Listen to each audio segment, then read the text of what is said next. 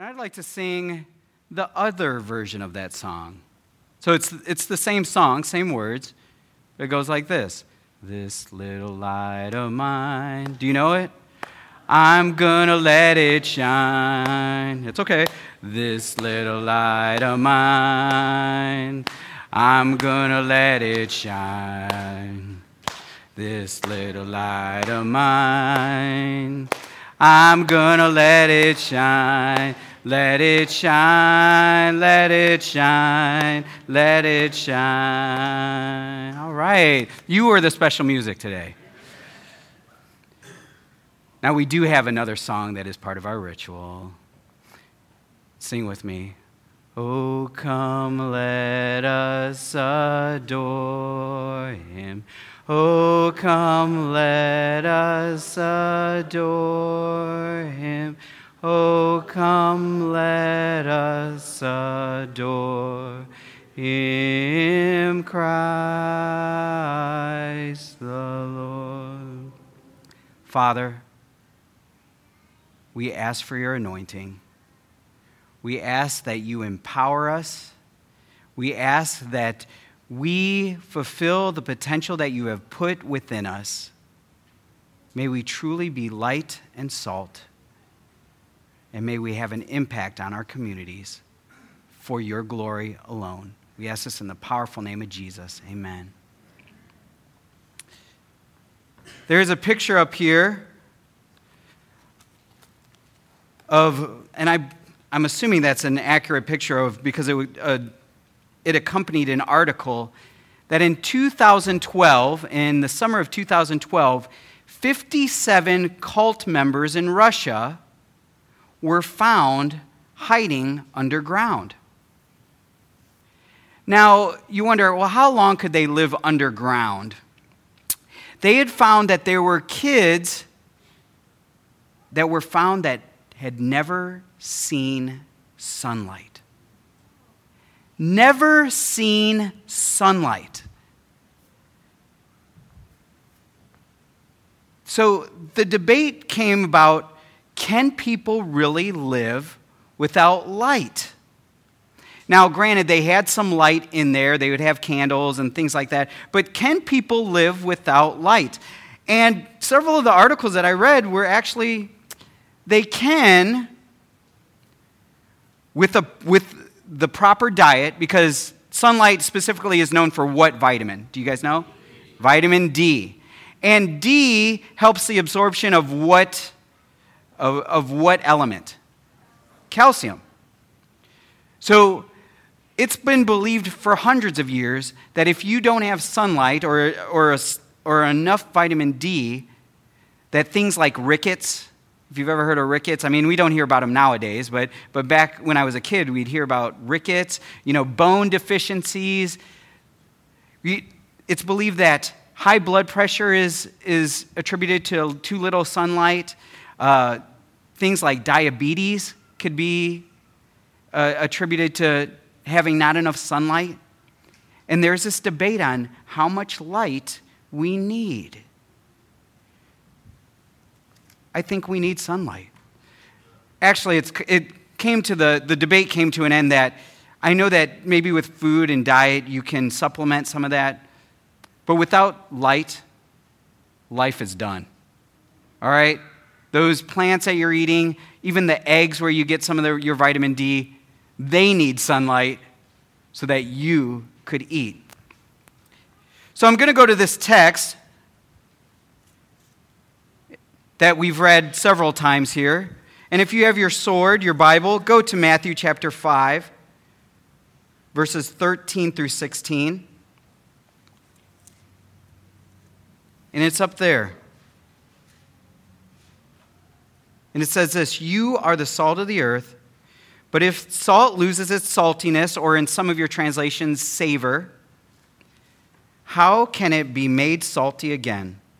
It no longer, it's no longer good for anything except to be thrown out and trampled by men. You are light of the world. A city on a hill cannot be hidden. Neither do people light a lamp uh, and put it under a bowl. Instead, they put it on a stand and give its and it gives light to everyone in the house. In the same way, let your light shine before men that they may see your good deeds and praise your Father in heaven. I'm going to take this separately and then we're going to come together. Because I do believe, remember last week we talked about Hebrew parallelism?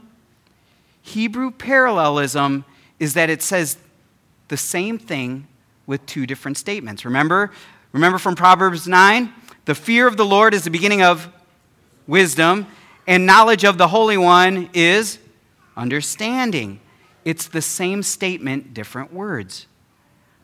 It is my theory, and I'm stealing my own thunder, that salt and light, it's saying the same thing, just using two different words.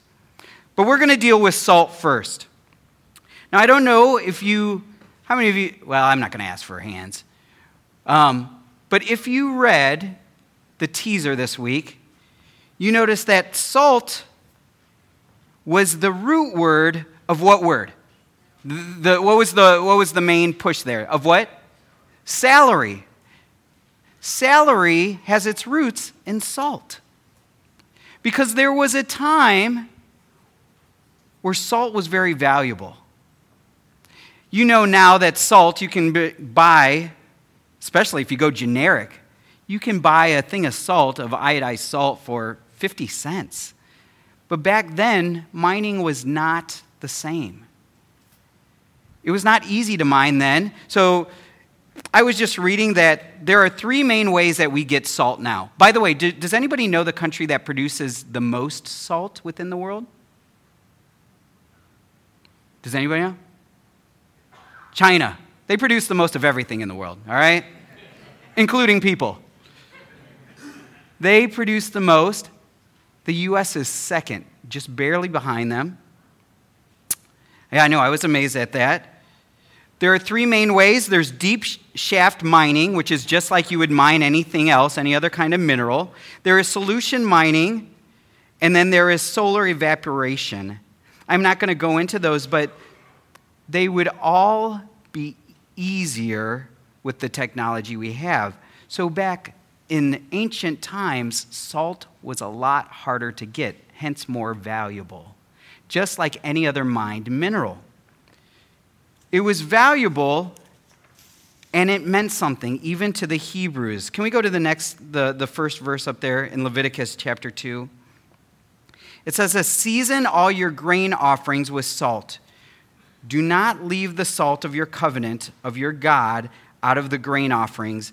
Add salt to all your offerings. Actually, if you find out from Numbers and Second Chronicles, there are verses about a covenant of salt. And what it's believed to mean is that this is a perpetual, long lasting covenant. But also, it was to purify a people. Your offerings were to be purified. Let's read the next verse in 2 Kings. And, and many of you know this story. Bring me a new bowl, he said, and put salt in it. So they brought it to him. And by the way, does anybody remember who this there, there was bad water. Which, which prophet was this? Elisha. Good. Then he went out to the spring and threw the salt into it, saying, This is what the Lord says I have healed this water. Never again will it cause death or make the land unproductive. And it was good unto that day. Elisha healed water through salt, it was about purification. And then, in, even in the New Testament, Colossians 4 6 says this Let your conversation always be full of grace, seasoned with salt, so that you may know how to answer everyone. I was just exploring the word grace, which is chen in Hebrew. And chen, grace is a very abstract word to us. Grace and mercy, and I know we have these ideas in our head what grace and mercy means. But the word chen is found out that it can be translated or associated with words that, that we probably know a little bit more concrete, like heal, or help, or raise up, resurrect. He's saying season your speech with healing words. Doesn't that mean a little bit? Sometimes when we say full of grace, that doesn't really have the concrete. Remember, Hebrew, even though this was written in Greek, they're writing Hebrew concepts. Remember, I am a Hebrew guy. Hebrew concepts are concrete. Say healing words. Say words that raise people up. Maybe encourage would be a good word. Let's go to light. We're just going to spend a minute with light. Light. Let's read the first verse. The first verse, you know this. There have been songs written about this verse. It says, Your word is a lamp unto my feet and a light unto my path. I don't know if you have, I don't know if I said it here before, but it's believed that the Hebrews, what they would do is they would tie a candle when they would travel near the nighttime, at sunset time and beyond. They would tie a candle to their sandals. Oh, that rhymes. They would tie a candle to their sandals to guide their path, but it also would ward off things like snakes. Light guides and protects. Do you remember at night what was what was guiding the Israelites as they traveled? Yeah, fire, light. It kept them warm, it guided them, it also protected them. Let's read the next verse. Psalm 27, verse 1 says, The Lord is, a, is my light and my salvation. Whom shall I fear? The Lord is my stronghold of my life. Of whom shall I be afraid? It says, The Lord is my light and my salvation. What does it contrast with? What is the contrast word of light? The, the opposite. Who, darkness, okay, darkness is, is it said in here? Not in this text. You are correct scientifically. But what does it say? Whom shall I fear? Remember, Hebrews play on words. You are my light, so I have nothing to fear. The opposite of light is fear. What would life be like without fear? Let's read one more verse. John 8:12 says this. When Jesus spoke again to the people, he said, "I am the light of the world. Whoever follows me will never walk in darkness, but will have the light of light." Now here the text says the opposite of light is darkness. Yeah, darkness is fear, and you know that. How many of you growing up were afraid of the dark? It's okay. We don't all have to be strong. I was afraid of the dark as an adult.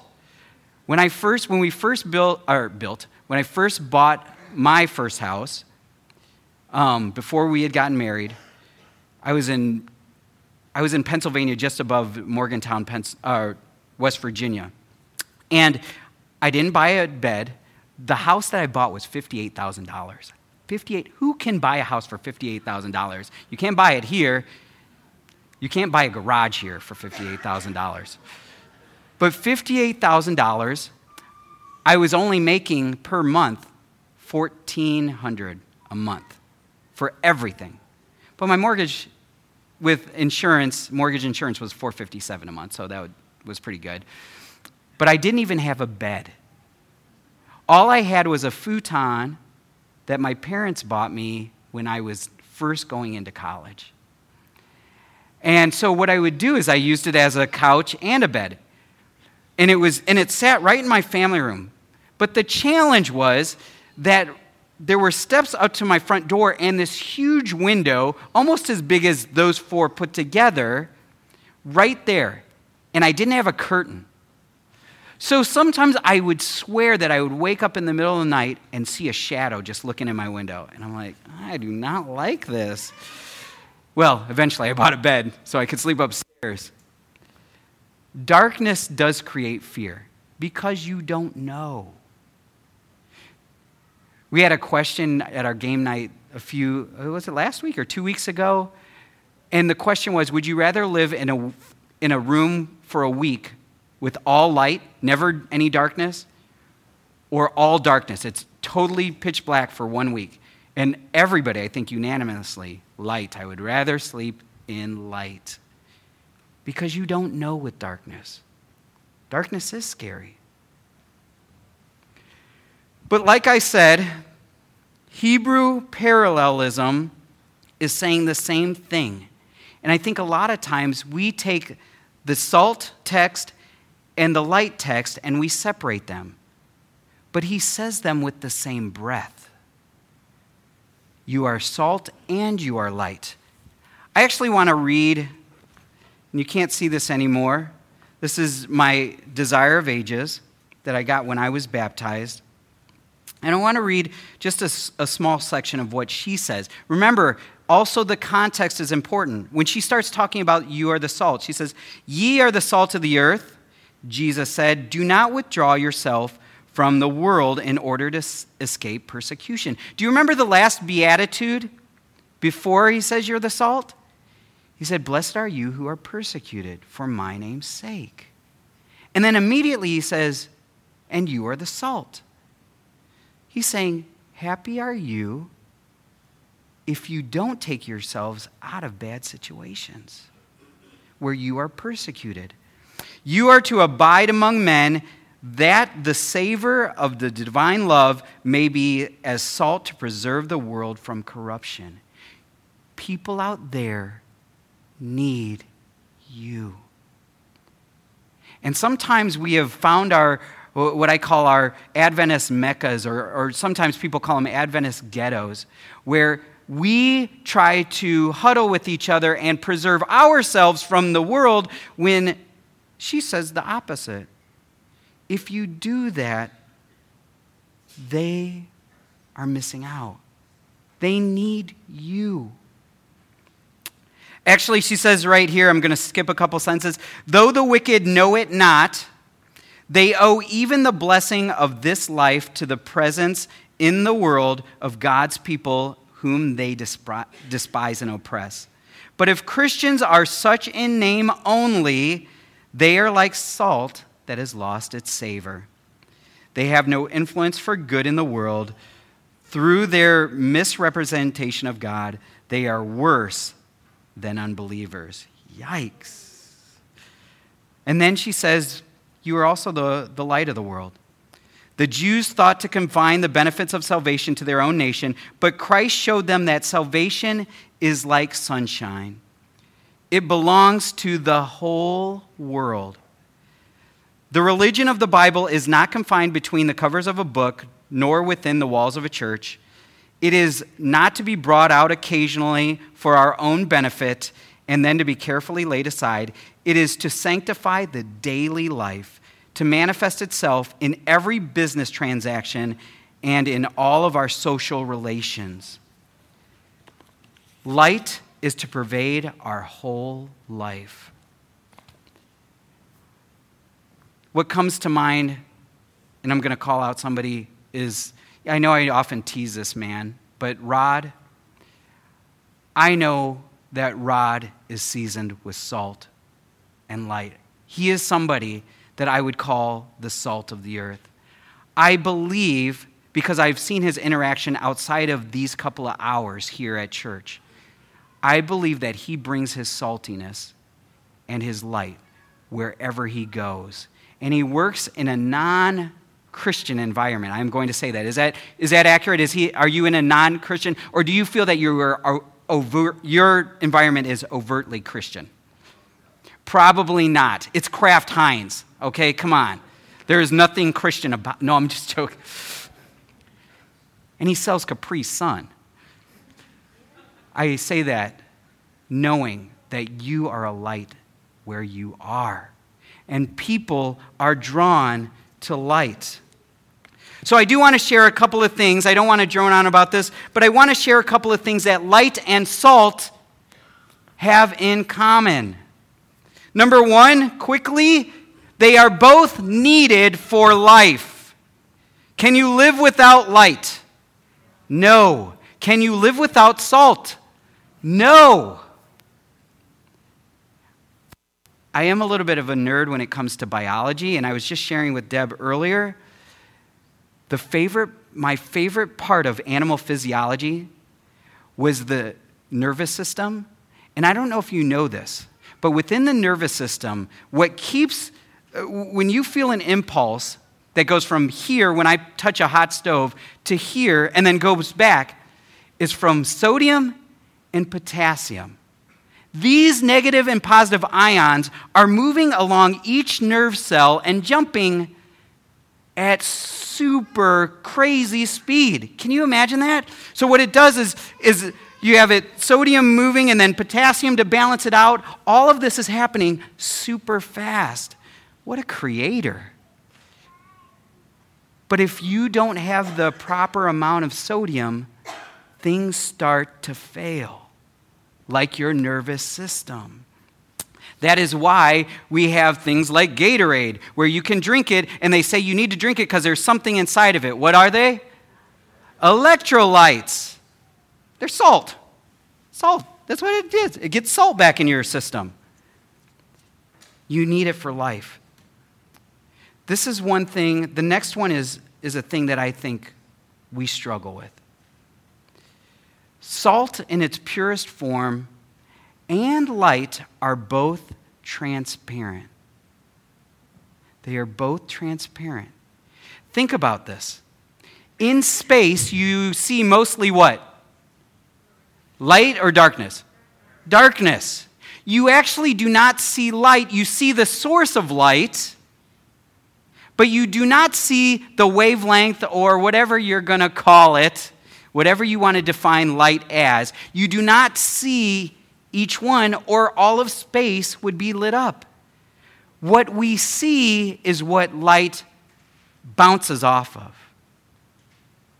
The same with salt. It's believed that salt is transparent only we see it white because there's, case, uh, there's traces of calcium and magnesium within it, but otherwise it is transparent.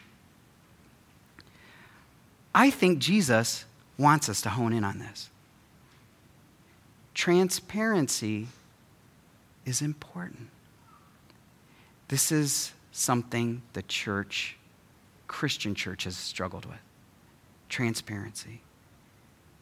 We have come within these walls, we have dressed up, and we have been afraid to be transparent. And the world recognizes this. They have seen, and that's where these expressions, holier than thou, come from. Because we cannot be transparent. That's why I've loved youth ministry for so long. With youth, we can be transparent. Every year, every year, I, I would have at least one youth come up to me and say, I'm struggling with something. Can we talk? And it, yeah, it's pornography. Or I'm cutting. Or any of these issues. But adults, man. And we are the example for the youth.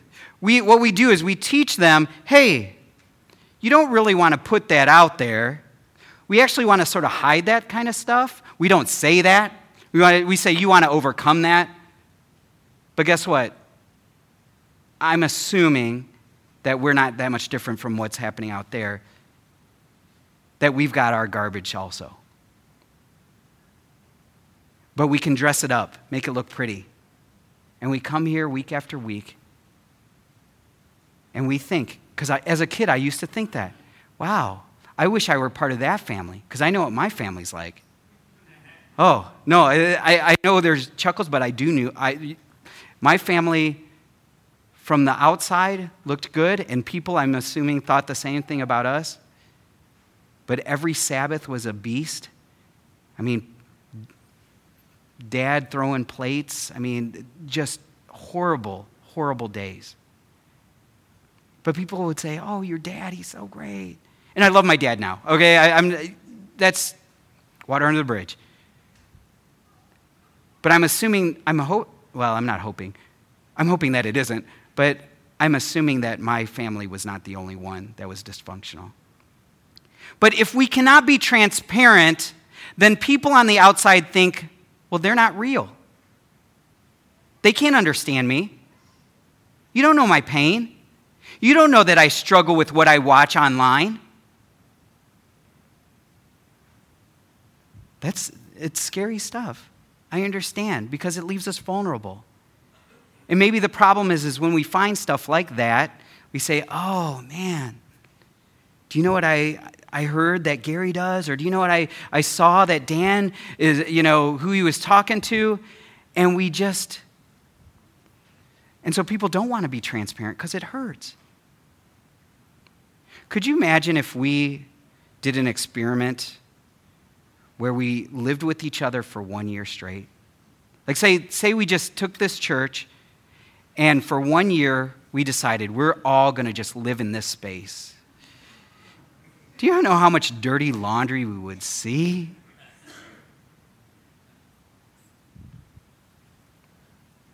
And we're afraid of that. But maybe the Lord is saying, until you can be transparent, you're not going to win the world. Because light is transparent. Okay, next one.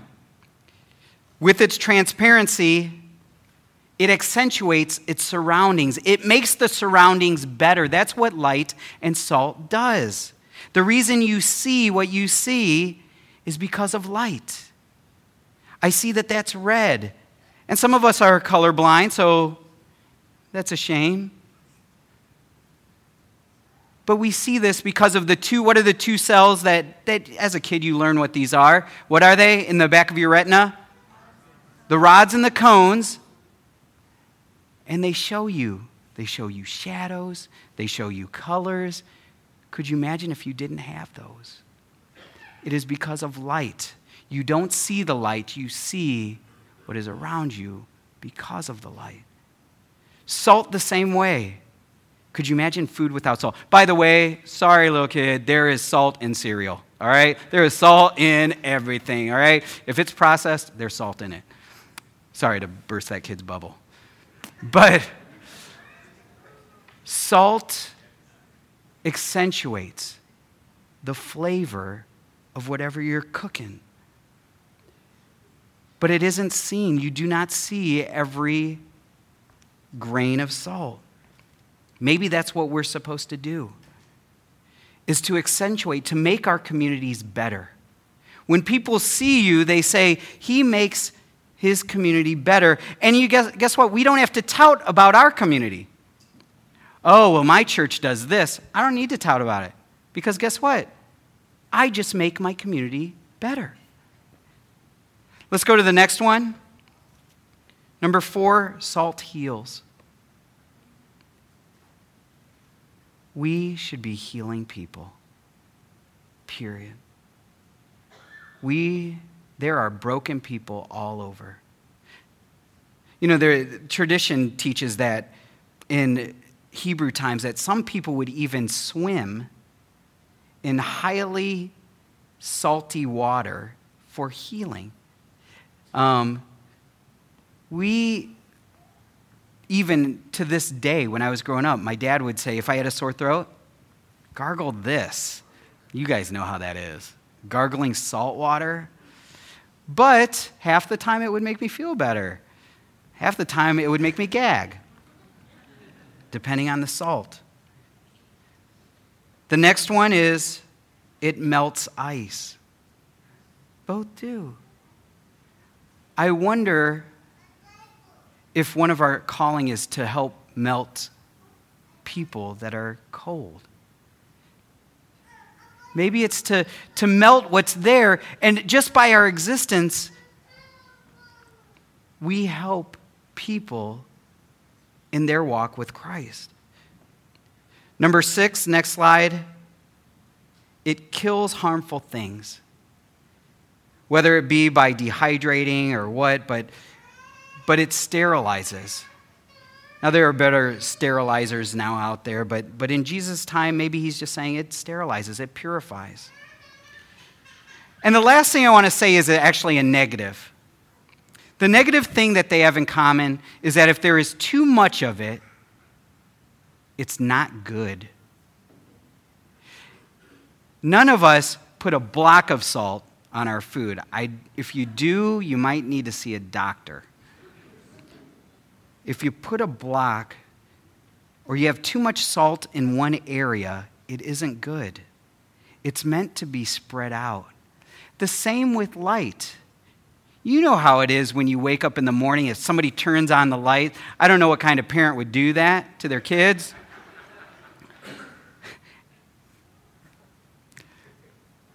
But you know how you just don't adjust. Do you remember what as Moses came down the mountain? What did they ask Mo- Moses to do? Veil your face. It's too much for me.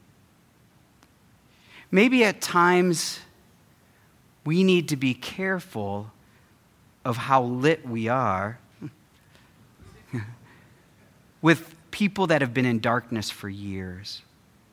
We need to be sensitive that their rods and their cones have not adjusted yet to the light. So we veil. It doesn't mean that we are any different. We just take baby steps. And it's important that we spread out and reach people for that cause. I do wonder if Jesus had a little bit more in mind. Do you realize that it seems with salt and light that the effects are more important than who they are? Either God would make them see, you know, not transparent, but what's important is how they affect your senses. What we do on an everyday basis is more important than people seeing us as people, meaning what we own, what we wear. I also wonder if savor, so if we go to the next slide, because remember it says this it says, that if, if salt loses its saltiness, how can it made salty? Remember, Hebrew parallelism. And then in the light, it says this In the same way, let your light shine before men, that they may see your good deeds, deeds and praise your Father. I do wonder if savor equals shining light, if he's making a parallel there, which are one thing, it says there in the text good works do you have good works?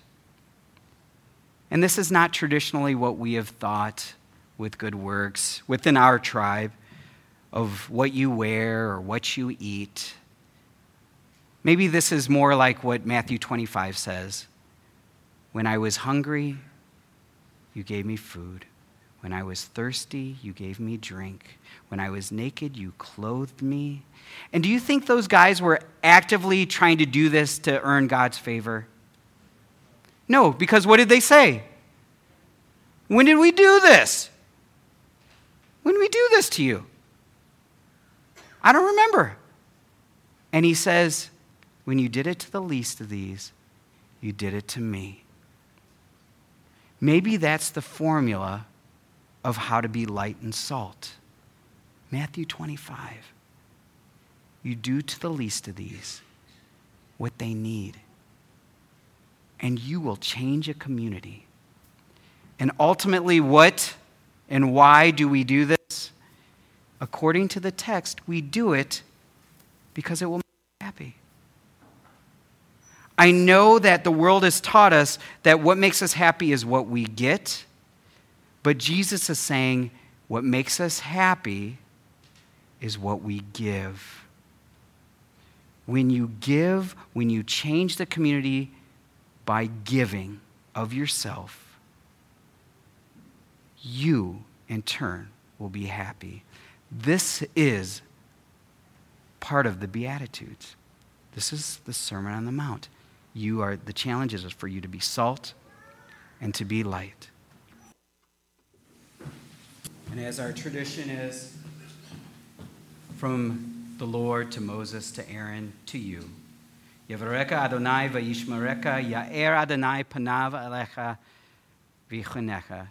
Yisa Adonai panav alecha v'yasem lecha shalom. The Lord bless you and keep you. The Lord make his face to shine upon you and be gracious to you. The Lord lift up his countenance upon you and give you peace. Father, anoint us. May we exist as salt and light. May our communities not be impact may they be impacted by our existence within them. May every business transaction we do, may every interaction we have at the store, at home, may it be transparent. May it be one that reflects you. We ask this in the powerful name of Jesus. Amen. Happy Sabbath, everybody.